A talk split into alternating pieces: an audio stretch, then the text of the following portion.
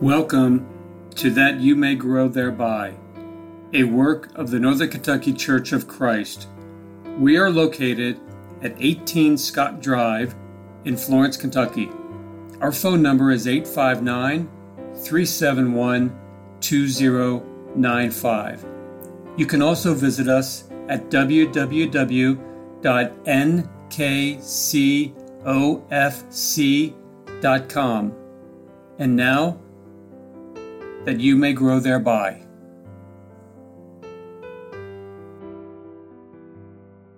Thank you for listening to That You May Grow Thereby. My name is Greg Litmer, and I am one of the elders of the Northern Kentucky Church of Christ.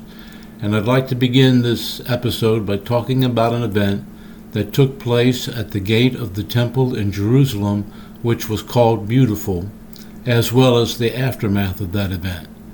We'll go to Acts chapter 3 and read verses 1 through 8. The passage says, Now Peter and John went up together into the temple at the hour of prayer, being the ninth hour. And a certain man, lame from his mother's womb, was carried, whom they laid daily at the gate of the temple which is called Beautiful, to ask alms of them that entered into the temple. And seeing Peter and John about to go into the temple, asked an alms. And Peter, fastening his eyes upon him with John, said, Look on us. And he gave heed unto them, expecting to receive something of them. Then Peter said, Silver and gold have I none, but such as I have I give thee. In the name of Jesus Christ of Nazareth, rise up and walk. And he took him by the right hand and lifted him up and immediately his feet and ankle bones received strength. And he, leaping up, stood and walked and entered with them into the temple, walking and leaping and praising God. In the temple, Peter and John boldly proclaimed the gospel of Jesus, attributing the miracle to him and convicting the people of his murder, and declaring that God had raised him from the dead and that all of it had been before attested to by the prophets. Their words did not fall on all receptive ears. Not everyone who heard them that day received the word gladly. We'll pick up reading now in chapter 4, verse 1, and read through verse 13. This is what we find. And as they spake unto the people, the priests and the captain of the temple and the Sadducees came upon them being grieved that they taught the people and preached through Jesus the resurrection from the dead. And they laid hands on them, and they put them into hold unto the next day, for it was now eventide. Howbeit many of them which heard the word believed, and the number of the men was about five thousand. And it came to pass on the morrow that their rulers and elders and scribes and Annas the high priest, and Caiaphas, and John, and Alexander, and as many as were of the kindred of the high priest, were gathered together at Jerusalem. And when they had set them in the midst, they asked, By what power or by what name have ye done this? Then Peter, filled with the Holy Ghost, said unto them, Ye rulers of the people and elders of Israel, if we this day be examined of the good deed done to the impotent man, by what means he is made whole. Be it known unto you and to all the people of Israel that by the name of Jesus Christ of Nazareth, whom ye crucified, whom God raised from the dead, even by him doth this man stand here before you whole. This is the stone which was set at naught of you builders, which is become the head of the corner. Neither is there salvation in any other for there is none other name under heaven given among men whereby we must be saved. Now, when they saw the boldness of Peter and John, and perceived that they were unlearned and ignorant men, they marveled, and they took knowledge of them that they had been with Jesus. Now we have looked at this entire account to get to the last statement in verse 13. And they took knowledge of them that they had been with Jesus. It was apparently not until this moment that Peter and John were recognized by these men of the Sanhedrin as having been former associates of Jesus, although it is probable that all of these men had seen them together before the Lord's death And we know that John knew Caiaphas and Caiaphas knew him according to John chapter 18 and verse 15. But I think that there is something more here than just physically recognizing them. The passage clearly indicates that there was something about the apostles that was different. There was something about them that puzzled the Sanhedrin, something more than that they were able to discern. We are even told that they marveled at the boldness of Peter and John, whom they perceived to be unlearned and ignorant men in the sense of not having studied in one of the great rabbinical schools. But the verb that is translated took knowledge is an imperfect tense verb, which probably doesn't mean that much to you except in this way. It means that one by one the rulers began to realize the reason for their boldness. They had been with Jesus. What difference would it have made to them that they had been with Jesus? And how would that have helped the Sanhedrin to understand unless they were acting like Jesus? There are a few points that I would like for us to consider in the rest of this episode. One being the passage is clear that one of the things that struck the leaders of the Jews as Peter and John stood before them was their great courage and power with which they spoke. The King James translation called it boldness. Yes, they could take note that they had been with Jesus, for their master had stood before these same leaders and displayed tremendous moral courage. Before Annas, who questioned Jesus of his disciples and his doctrine, the Lord had replied in, uh, in John chapter 18, verses 20 and 21 I spake openly to the world. I ever taught in the synagogue and in the temple, whither the Jews always resort, and in secret have I said nothing. Why askest thou me? Ask them which heard me what I have said unto them. Behold, they know what I said standing before Caiaphas and the rest of the council with his life hanging in the balance, Caiaphas asks him, Art thou the Christ, the Son of the Blessed? And Jesus responded in Mark 14 and verse 62 with these words, I am.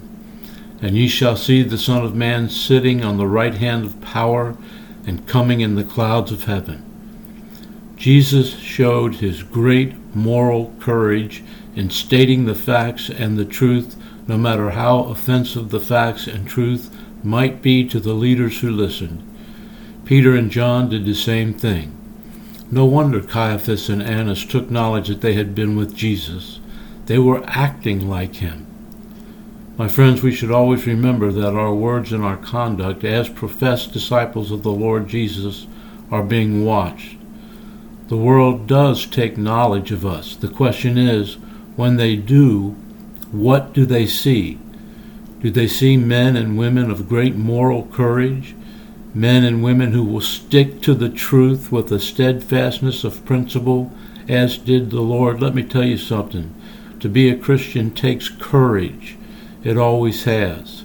In our society today, it takes courage to stand on the principles of right, to stand opposed to such things as abortion, divorce for any reason, homosexuality, and on and on and on we could go.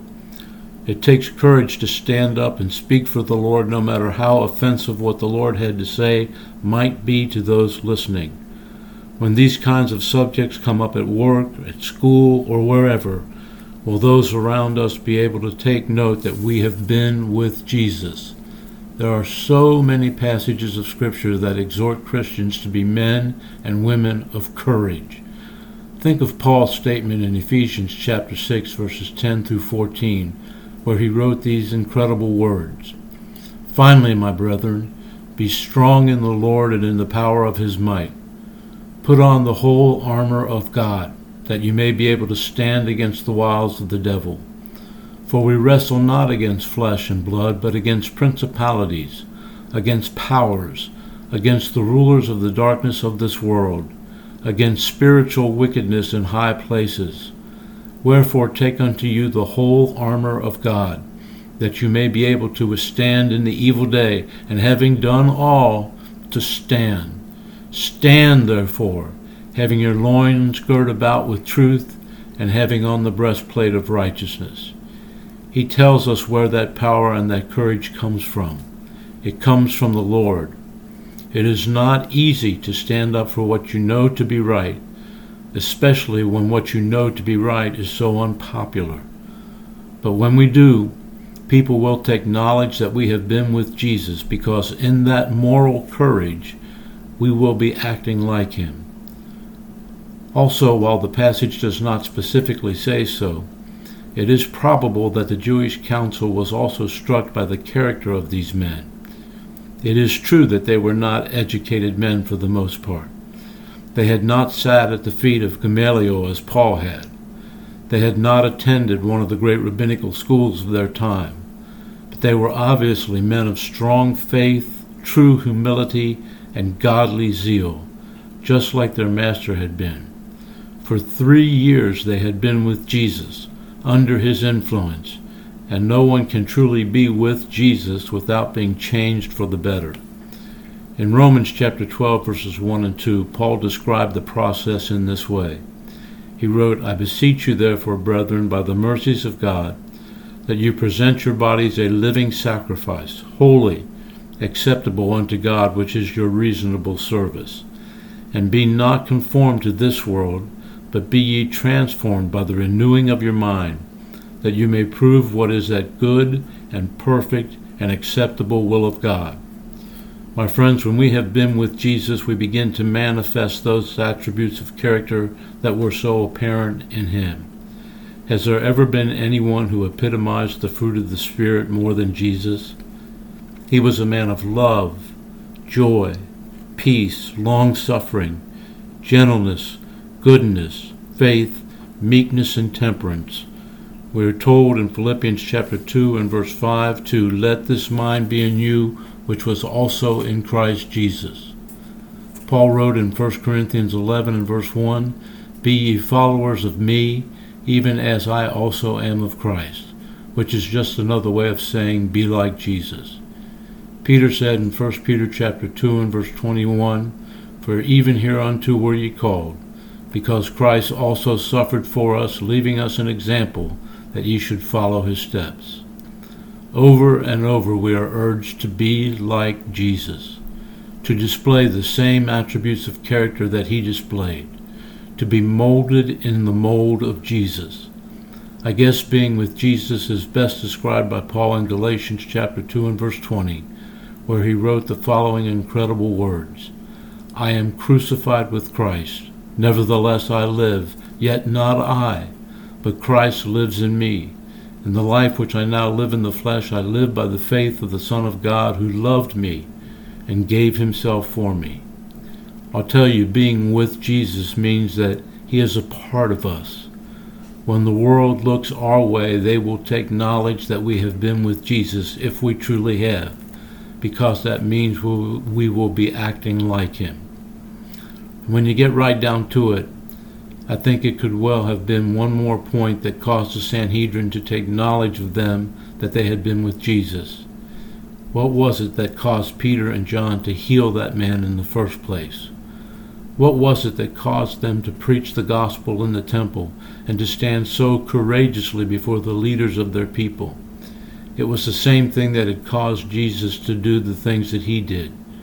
Paul put it this way in 2 Corinthians 5 and verse 14 For the love of Christ constrains us. That was the ruling principle of all that the apostles did, because they had been with Jesus, and that was the ruling principle of his life. It was their love for the Lord that caused them to risk life and limb before the Sanhedrin. It was love for the unsaved that caused them to say what they needed to hear, even when what they needed to hear angered their listeners and endangered their lives. As Peter and John stood before the Sanhedrin and said, Whether it be right in the sight of God to hearken unto you more than unto God, judge ye, for we cannot but speak the things which we have seen and heard.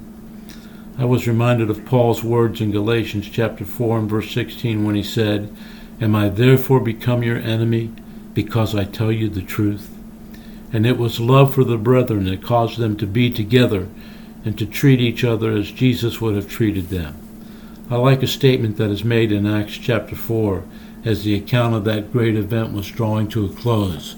It's found in verse 32 after Peter and John had gone back to the brethren and reported all that the chief priests and elders had said to them. The verse begins with, And the multitude of them that believed were of one heart and of one soul. There is evidence of being with Jesus. Look with me at John's words on this particular point in 1 John 4, beginning with verse 7 and going through the remainder of the chapter. John wrote these words Beloved, let us love one another, for love is of God, and everyone that loves is born of God and knows God. He that loves not knows not God, for God is love. In this was manifested the love of God toward us because that God sent his only begotten Son into the world that we might live through him. Herein is love, not that we loved God, but that he loved us, and sent his Son to be the propitiation for our sins. Beloved, if God so loved us, we ought also to love one another. No man has seen God at any time. If we love one another, God dwells in us, and his love is perfected in us. Hereby know we that we dwell in him, and he in us, because he has given us of his Spirit. And we have seen and do testify that the Father sent the Son to be the Savior of the world. Whosoever shall confess that Jesus is the Son of God, God dwells in him, and he in God. And we have known and believed the love that God hath to us. God is love, and he that dwelleth in love dwells in God, and God in him. Herein is our love made perfect, that we may have boldness in the day of judgment, because as He is, so are we in this world. There is no fear in love, but perfect fear casts out fear. Perfect love casts out fear, because fear has torment. He that fears is not made perfect in love. We love him because he first loved us. If a man say, I love God, and hates his brother, he is a liar. For he that loves not his brother whom he hath seen, how can he love God whom he hath not seen? And this commandment we have from him, that he who loves God love his brother also. It is apparent that our brethren, perhaps even more than any others, should be able to know by the way we treat each other, by the compassion that we have to one another, by our willingness to share the good times and the bad, that we have been with Jesus that in truth he lives with us. Can you think of a better thing that could be put on your tombstone than an epitaph that says, You took knowledge that they had been with Jesus? These are just some words for you to think about, and I want to thank you for listening.